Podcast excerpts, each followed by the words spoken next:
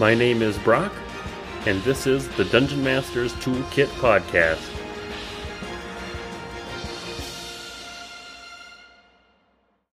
On today's episode, I talk to Kane.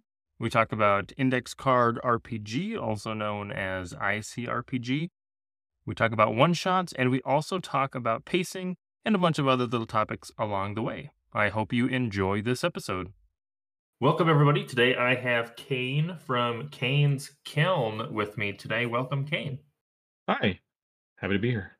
Glad to have you. Kane, can you tell us a little bit about yourself and how you got started in the tabletop role playing space? Uh, sure. Well, I guess I'm just uh just this classic home GM from Utah. I've been playing in tabletop RPGs for probably a decade or so. Back in high school, I got started when my friend invited me to go questing, and that was his way of describing his homebrew system. And so we would go questing every week, and we'd go and do his do his game and play for a while. And then that's how I kind of got into it. And then it's just been a progression of trying my own thing, developing, you know, trying my own homebrew system, dabbling in systems like low fantasy gaming or Castle Falkenstein, and eventually now ICRPG is my main main system. Never done any D and D officially, like from Wizards of the Coast, but yeah, now it's just playing every week, mostly online, and just living the life between gaming and all the other things that happen, family and jo- jobs, and just making the hobby work. What was the very first system that you started in? That was my friend's homebrew. He called it Dragon's Quest. Um, I don't think he knew about like the video game, but he called it Dragon's Quest. But we always just called it questing. And so it was it was a, a system that he'd been designing for a long time. He had binders and did everything in Excel sheets and then printed them out. So that's that's kind of where we got my our start. And so yeah, my first character from that was a woodsman who liked to make chairs because I didn't know because I didn't know any better. That's awesome. Um, and you mentioned you mentioned ICRPG, and I'm a big fan of that. What kind of kickstarted you into Index Card RPG? Well, the thing is, is like I said, I was I've dabbled in some homebrew stuff, and I've kind of been looking out for some systems.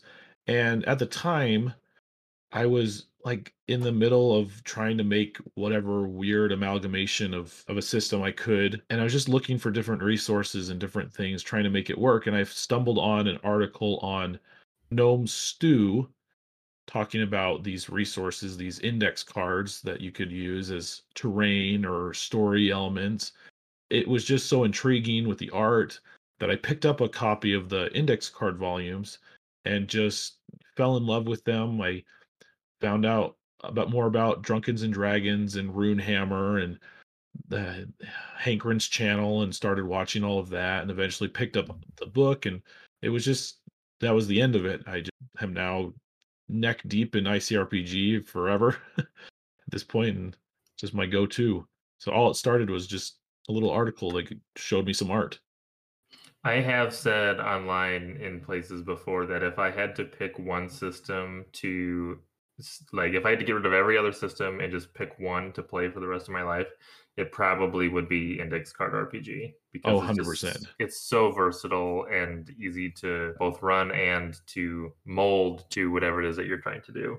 Absolutely, hands down would be my same answer without question. Just um, because, um, yeah, yeah, it really it really can run anything and everything. And do you find that you end up doing a lot of homebrew then with Index Card RPG? Well, I mean, when it comes to index card RPG, it's a mindset of DIY. So when it comes to homebrew, yeah, I, I do do home homebrew stuff because I'm constantly building new monsters, designing abilities and and features for players that they're asking for, new situations, new mechanics for for sessions. But it's all still technically within ICRPG because I'm just using the tool set that it's that it provides. I've tried to do a few things. I want to make a, a supplement for a, for one of the dimensions in the the ICRPG Runiverse. Haven't gotten to it yet. It's still chewing in my mind, but but yeah, I, I I do make things and run stuff straight out of the book and here and there. But yeah, it's it's still ICRPG. I guess that was almost the wrong question to ask because, like you said, the system is really geared towards a kind of DIY style game. You mentioned that your players have asked for new mechanics. Do you want to like give an example of maybe some mechanics that you've built out? Oh, that's that's a good one. I have a, a brother-in-law who likes to play uh, fighters, and I I know this is kind of the eternal question for fighters is how do you make them how do you make them cool and and so when we were talking about it and like having ideas for his characters, it's like okay, how do we how about we do some kind of like coup de grace? Like if you if you drop the character within three HP of their of zero, like you can just flat out finish them. Or he loves Destiny and and the idea of a, a slide. You know, you're running around and you slide into into space. We we built out something like that so that when he dashes, he gets to dash and then slide a little bit further into into position, and so he gets to he gets to move a little farther than everyone else. I've also just did a whole custom ranger character type for my sister-in-law who always wants to play the ranger, but she wants to play the Aragorn ranger. And so we gave her mechanics, you know, like ranger sense, get an insight on the timer or use nearby herbs to heal your friends, you know, deflect an incoming attack with a hard dex. And so working with them, I was able to kind of give them a better idea of what they wanted. And we're excited to keep playing with something a little bit more in line with what they imagine. Right, because you're taking kind of their expectations and then building the character around that and the mechanics around that versus saying, okay, well, if you want to do this thing, then you're going to have to, you know, do three levels in this and then dip into this other class for something. And you really can just build the characters straight towards what they want to, to see. Exactly. And, you know, I have no I have no experience with the double double dipping of the subclasses and all that. I know the references and just because I it's so ambiguous, but but I I just love that I can sit down with my player and and think about what do you want?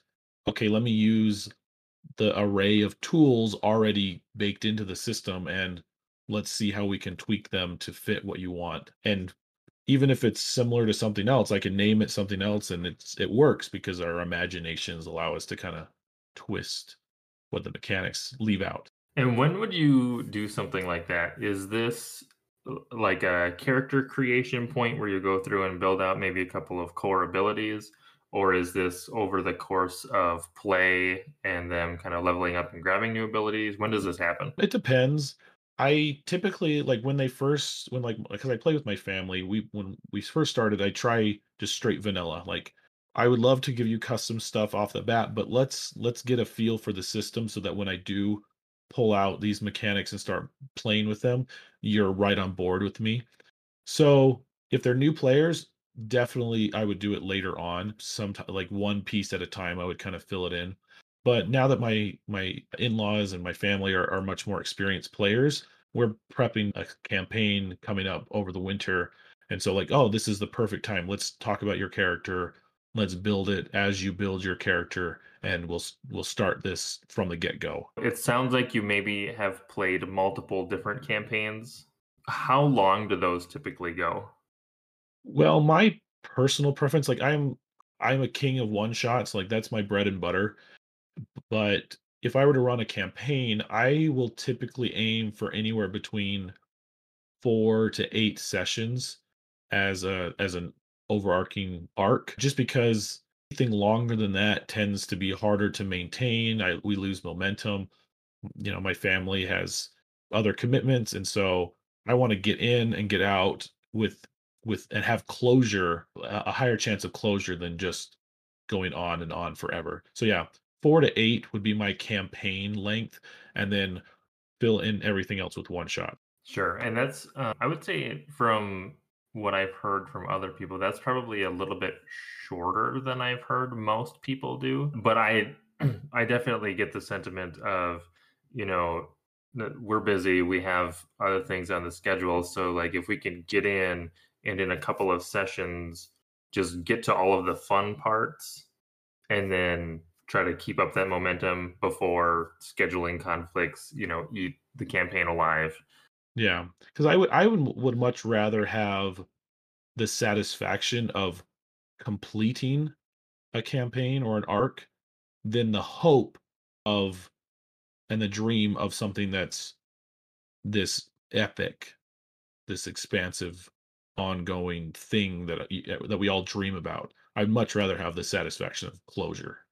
And so when you have these, you know, shorter campaigns and you run more, I assume you then run more campaigns.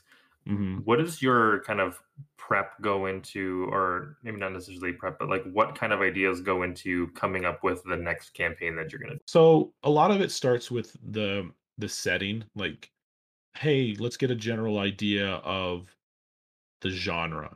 Do you guys want to run fantasy? Do you want to run sci-fi? You want to run Ice Age, Cavemen, or the you know whatever. We ran last year. We ran a Bearcats campaign because that's what they they thought would be fun. You know, playing as teenagers in this alien invasion in the small town.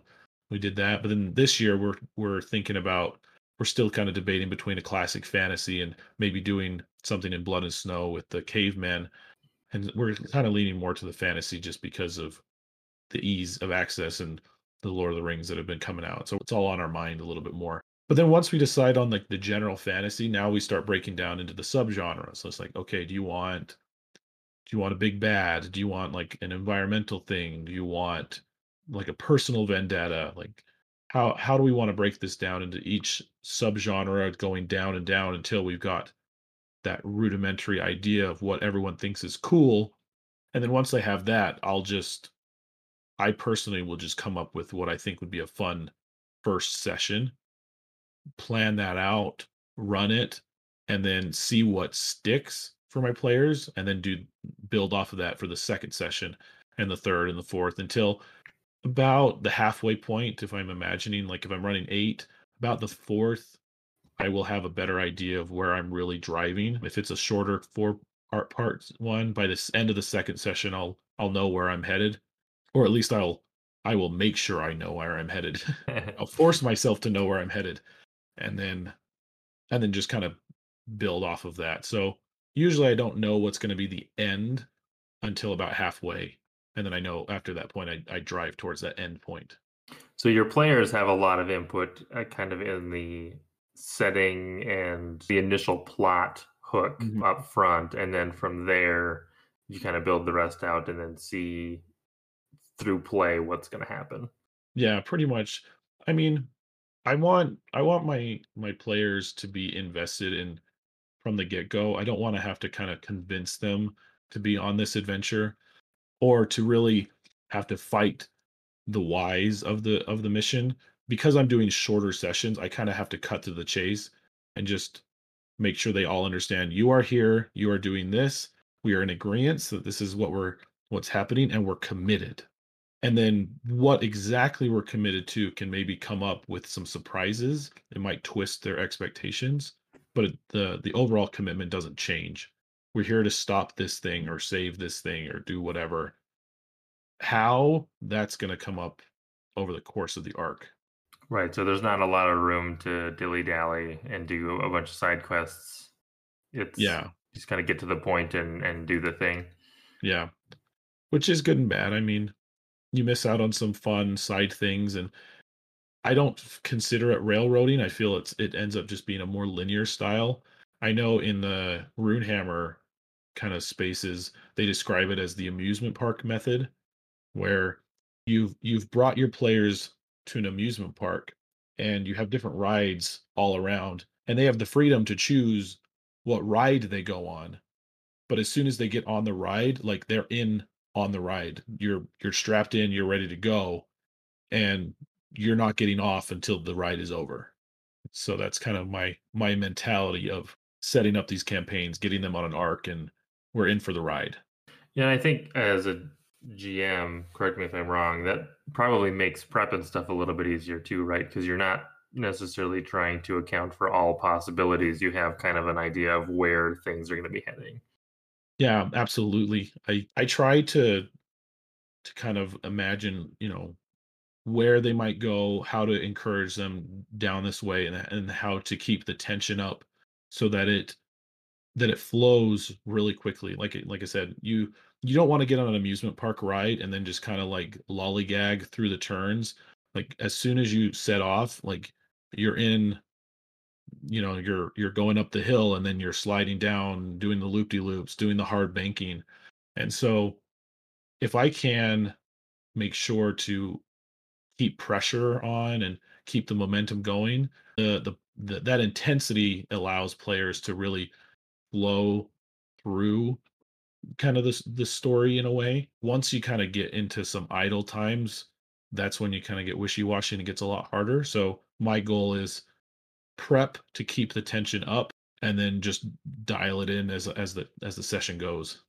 And do you try to keep that pressure on kind of like encounter to encounter or do you have like a general kind of uh, like time pressure or something throughout the entire session? Mostly from encounter to encounter, and each each scene, I, I'm trying to maintain that that pressure. I mean, ICRPG comes and encourages the use of like timers and that that high intensity moments and not letting up letting up between scenes. And so each session and each scene has elements of time pressure. You only have four rounds before this bad thing happens. You only have two rounds before this this innocent dies. There's all these things that you have to do, but you don't have enough time to do it. So what do you choose? Oh, okay, now we're moving to the next scene. It has now progressed further. It's it's building to the climax we might alleviate some of the pressure by taking stepping away from like combat for a second, but you still can't dilly dally. It's okay, uh, you're not going to be fighting orcs, but you got to climb this thing. And the longer it takes you to climb this cliff, well, the more enemies will be on the other side when you get there. And so there's there's a motivation to to move. Right. it might not be like physical danger or immediate danger, but there's still that pressure there. Yeah. There's the ICRPGs, the GM guide puts it as like threat. Every scene should have a threat. And it's not always a threat of death.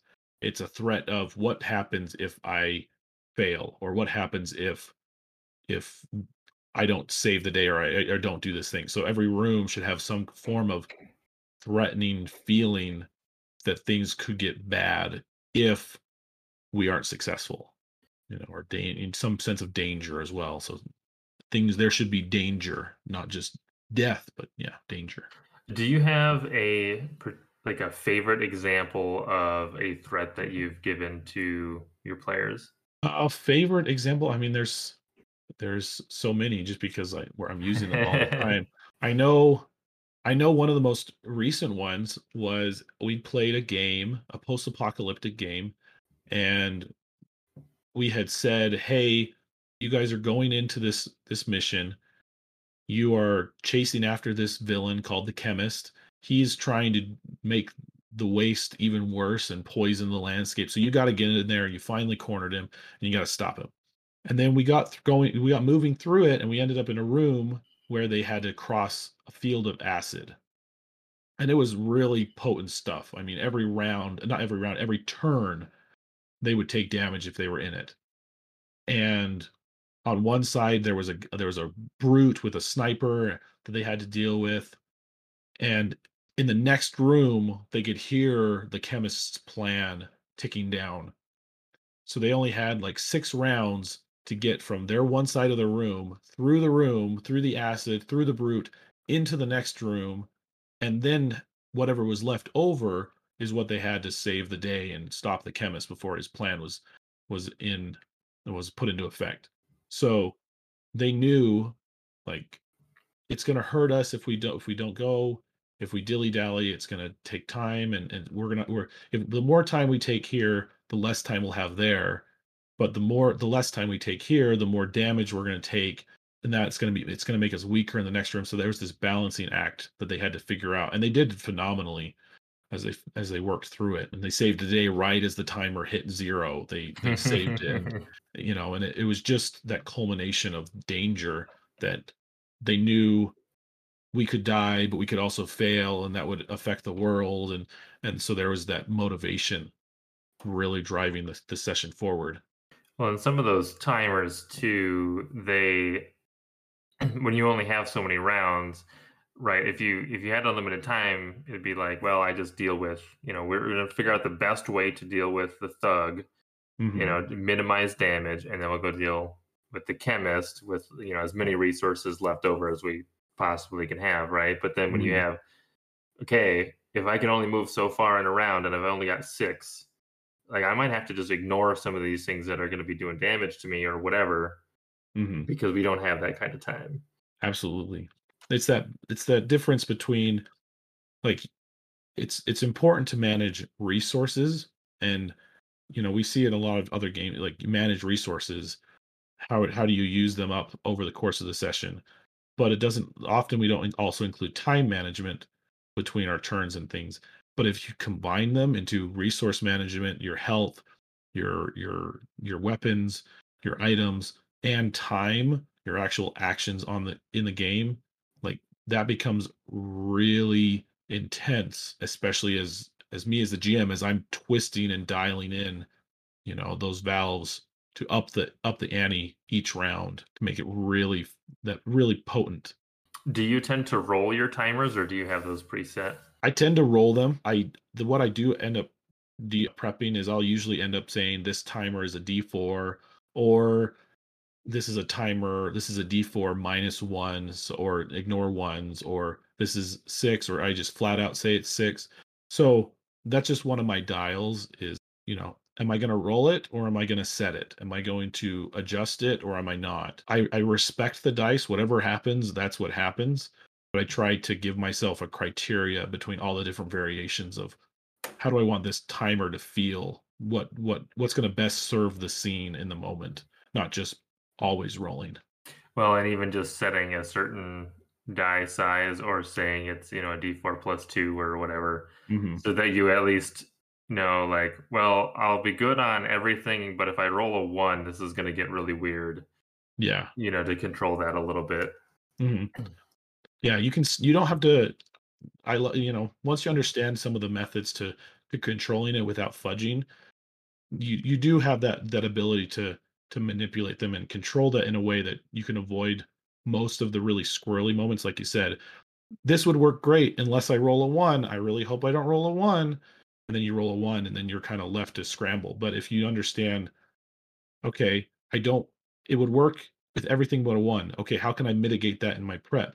Well i'm going to make sure i roll a d4 plus one that completely eliminates the the result that i don't want but i can still trust the dice to to inform the story Um, when you're doing your, when you're running like a session, Mhm. do you have, do you run that kind of like a one shot? Yeah, absolutely.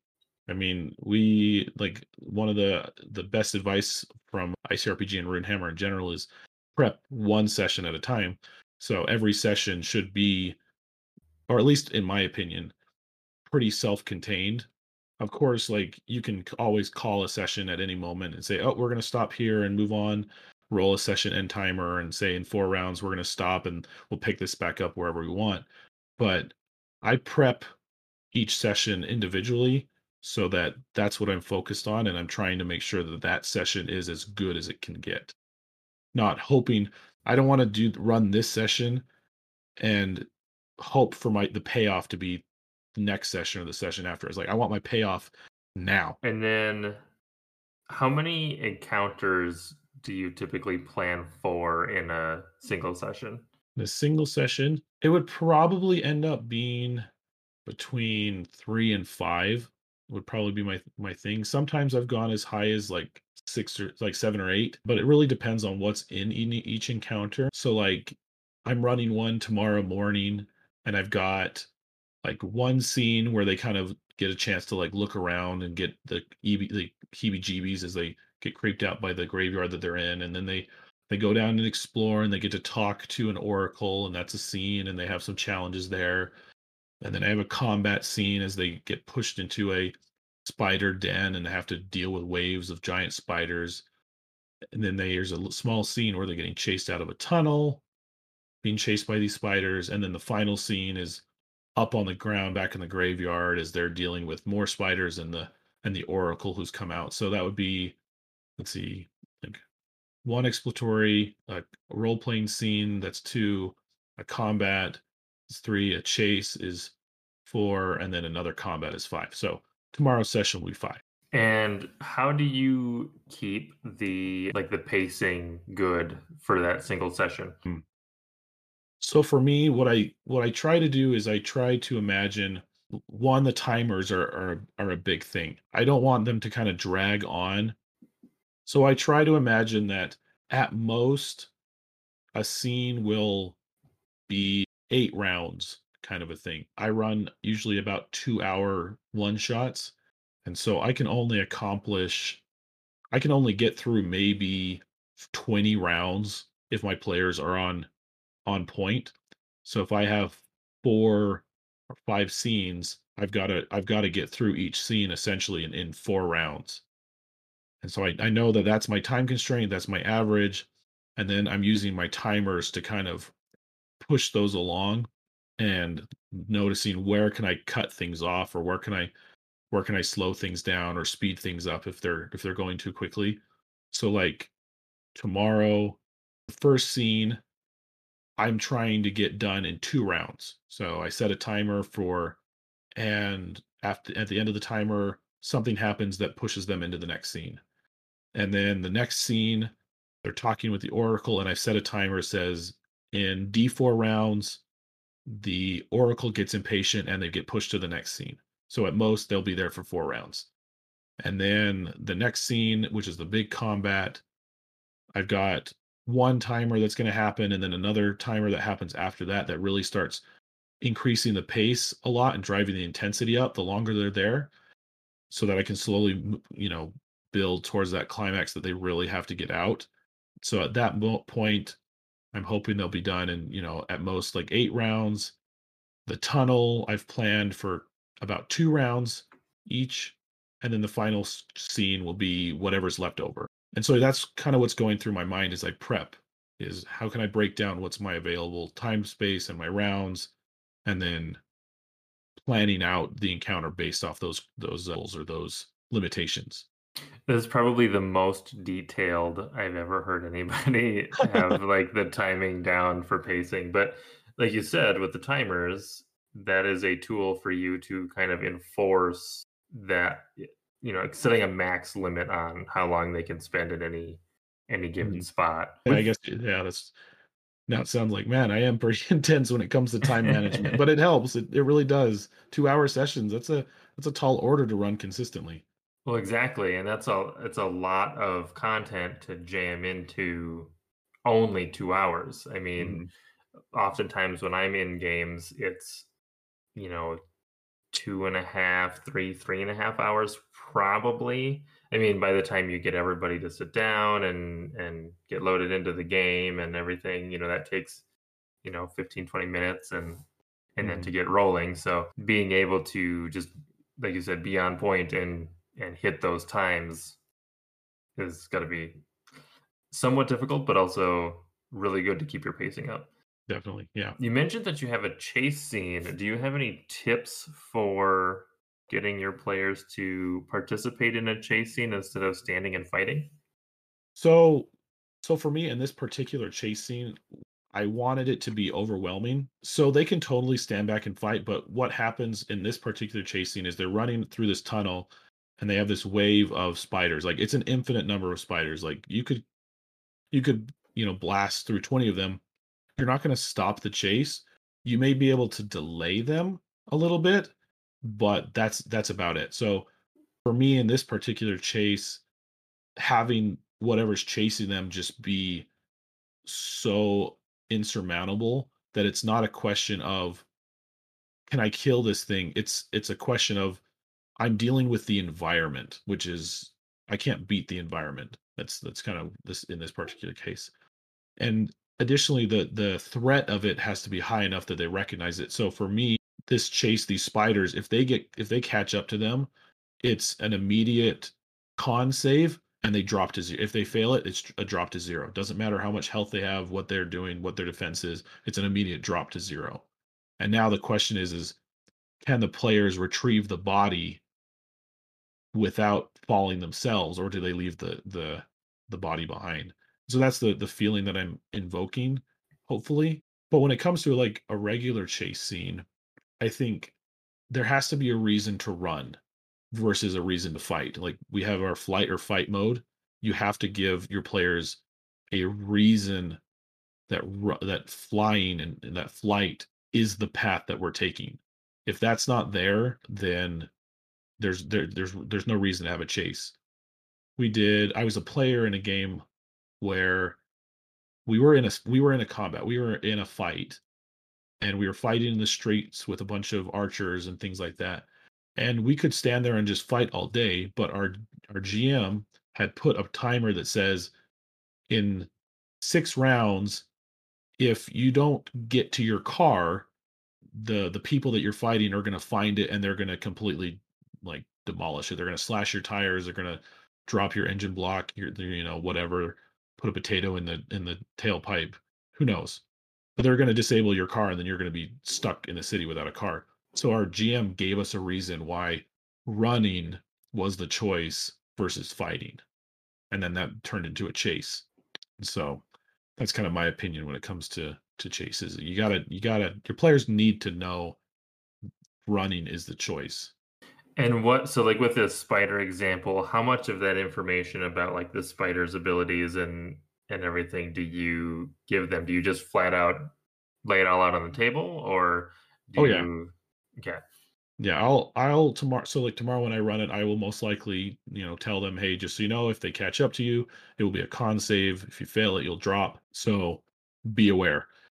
And you know, for on saying that, I there's a moment in my mind that says, well, if I didn't say that, you know, then I could they would might actually stay and fight and I would actually be able to roll that mechanic. For me, I have to remember that just because I want them, you know, it would be fun for them to roll the mechanic. What's more fun is is seeing that fear of knowing what would happen if this thing were to happen. And then the fun part is then trying to tempt them to risk it tempt fate or try to to coerce them or or or do something else that puts that fear right in front of them like being being afraid of clowns like telling somebody you're going into this this this circus or this haunted house and there's clowns and i know you're afraid of clowns. The fun part isn't the fun part isn't not telling them that there's clowns the fun part is getting them to go inside and then trying to get a clown to stand right in front of them. That's the fun part. So so for me tomorrow it's going to be okay, I have I have two big treasure chests and I'll be flat out honest like here are some big items that if you were to go and spend a turn looking for, you can have this epic piece of loot. And I have a mechanic that they're going to have to roll some hard dex checks or the spiders are going to reach out with their webs and pull somebody back a, a space and just pull them not into the spiders necessarily but right in front of them and put those spiders right in their face so they'll know how scary that is and the fun part is getting them to be nose to nose with that fear that's awesome i like that that is a great example of and that's your treat too right mm-hmm. for your your loot. Yeah. Yeah, they can ignore that that that space, but the treat is I will give you and name by name these two awesome items. You know, you won't have to question what they are and it's like, no, you'll know what they are and how and I know they're good. Yeah, it's not like a random roll either. Like, hey, you can roll randomly on this table and then, you know, maybe you'll get something good. But like here's two very useful things that you guys want already. Mm-hmm. Exactly. But most likely they'll they'll ignore it because they'll be they'll be practical players, but you never know. Sometimes they have a moment of greed or a moment of of just wanting to to risk it, gamble a little, and that's that's where you start getting some really fun moments. I like that a lot. That's awesome. You mentioned that you tend to play online. What tools do you use for running your game? Yeah, no, uh, predominantly I play online. It's a lot easier for my time schedule and things like that. So I play with the index card virtual tabletop. That was it used to be the runehammer virtual tabletop but it got switched over to a community supported project. It's a free vtt it's really simple so i help with that and run that. Then i just run voice over discord and then I just use Affinity Photo to kind of Affinity Photo or two minute tabletops or some combination of the two and concept art to run, you know, to build out the backgrounds. But that's that's about it. So and then my journal. So I run out of a journal. I use the the the simple VTT and then just Discord. Sure. So it's just plugging in all of the simple tools. Discord is pretty common. I've used the I think I used the Runehammer VTT before it switched over very briefly just as a just for a testing session essentially. But I've mm-hmm. not I've not used it in any long-term games. Yeah, I mean it is it is a very simple VTT. That's the goal is to be very streamlined, very straightforward, basic tools, basic resources and just have a campfire to kind of focus on. But I enjoy that because it keeps me from getting bogged down with all the extra bits that might come about or have to fight a system. Like I'm a computer person, like that's what I do for work. I don't want to have to fight my computer while I'm running a game. I got enough things to worry about.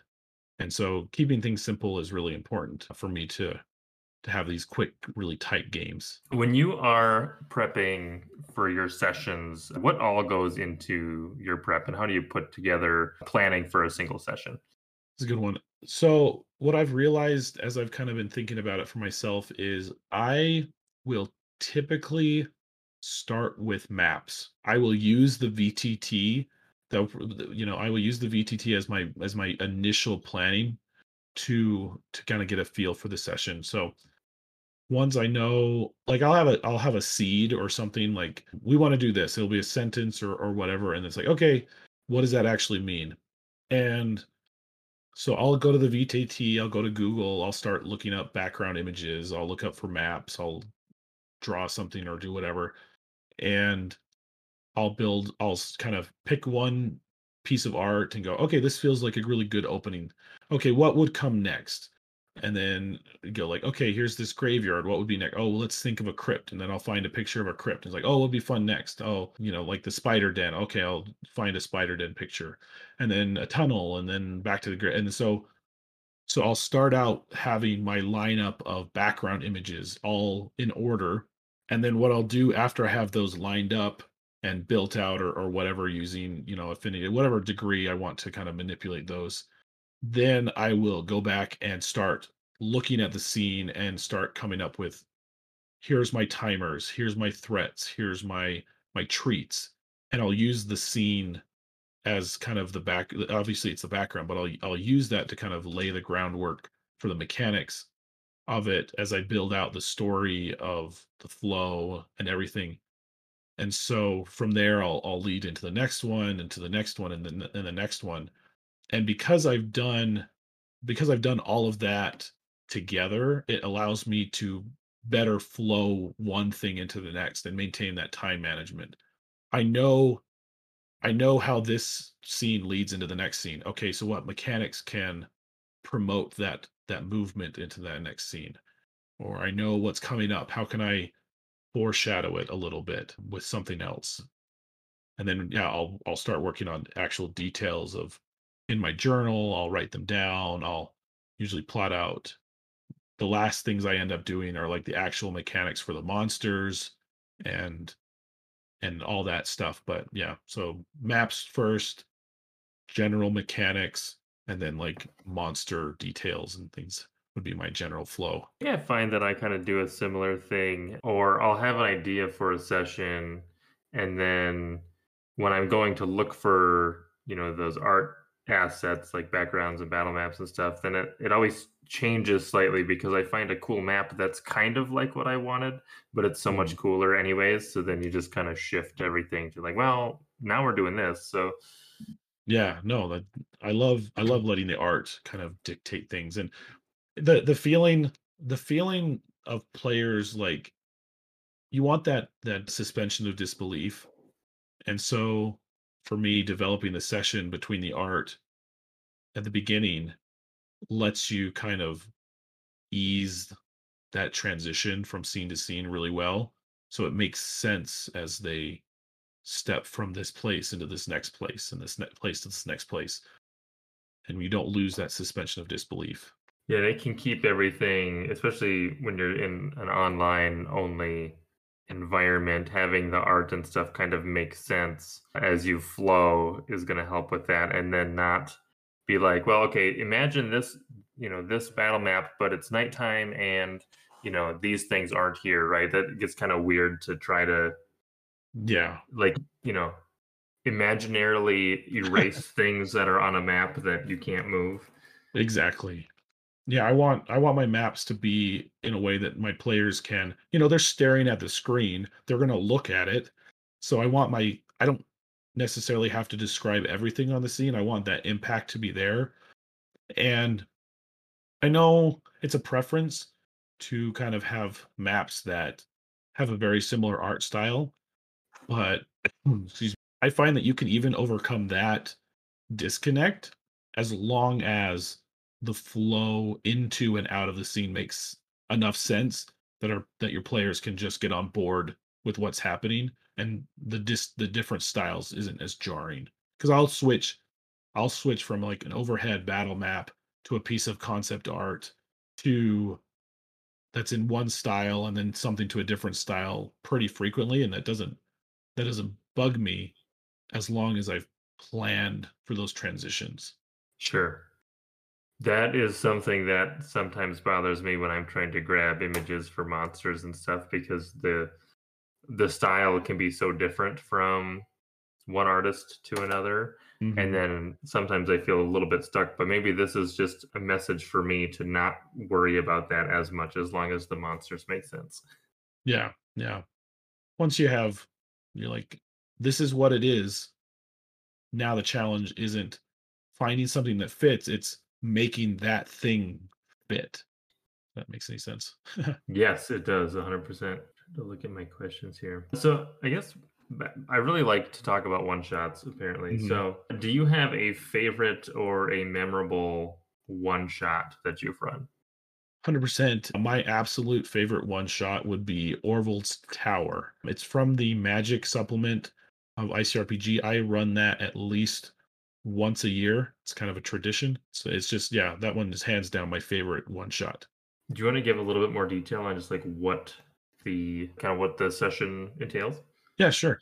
So in Orville's tower, you start off at the top of a wizard's tower. Orville is a evil sorcerer that you as a player, you as players have been chasing and you've had many encounters with, and you finally got him to the top of his tower. You you had this epic battle, and you start the session with Orville's dying breath. He musters up the last of his magic and he casts a curse on you and the the, the tower summons this giant maelstrom and he says, you know, curse be upon you and whatever. Everything in 15 rounds will be destroyed. If you, any, anything inside the tower will be destroyed.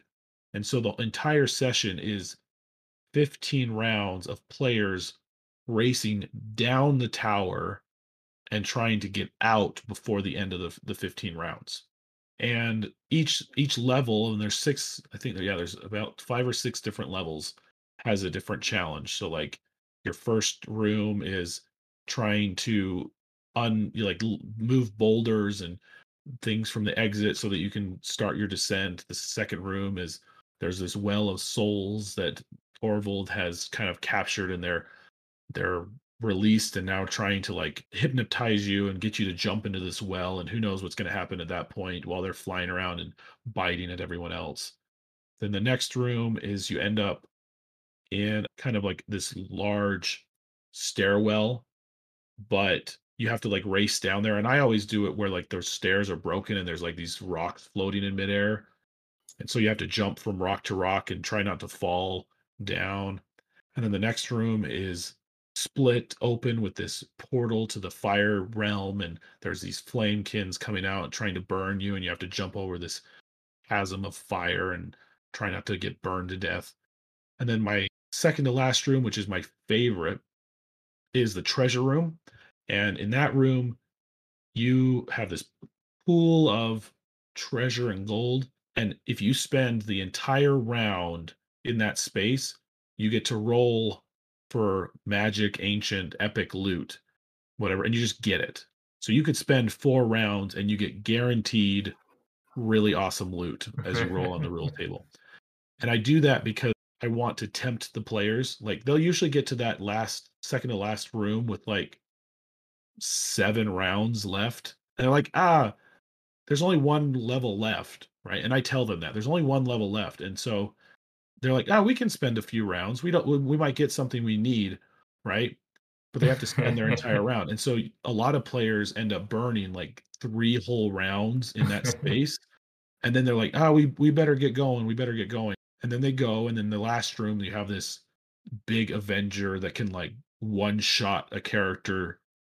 You know, he's got plus eight to his rolls. Like he's he's half ma- like any damage done to him is like half magic, and the door that you have to get is locked, and you have to destroy these crystals. Um, and so you're dealing with this thing. You're trying to unlock the door, all while the timer is slowly ticking down, and it always comes out like as a nail biter because they usually open the door with like one round left.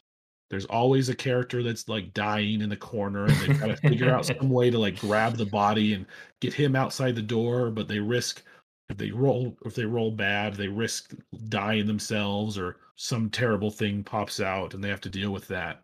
And so that session just encapsulates everything that I love and that I try to replicate in my own one shots.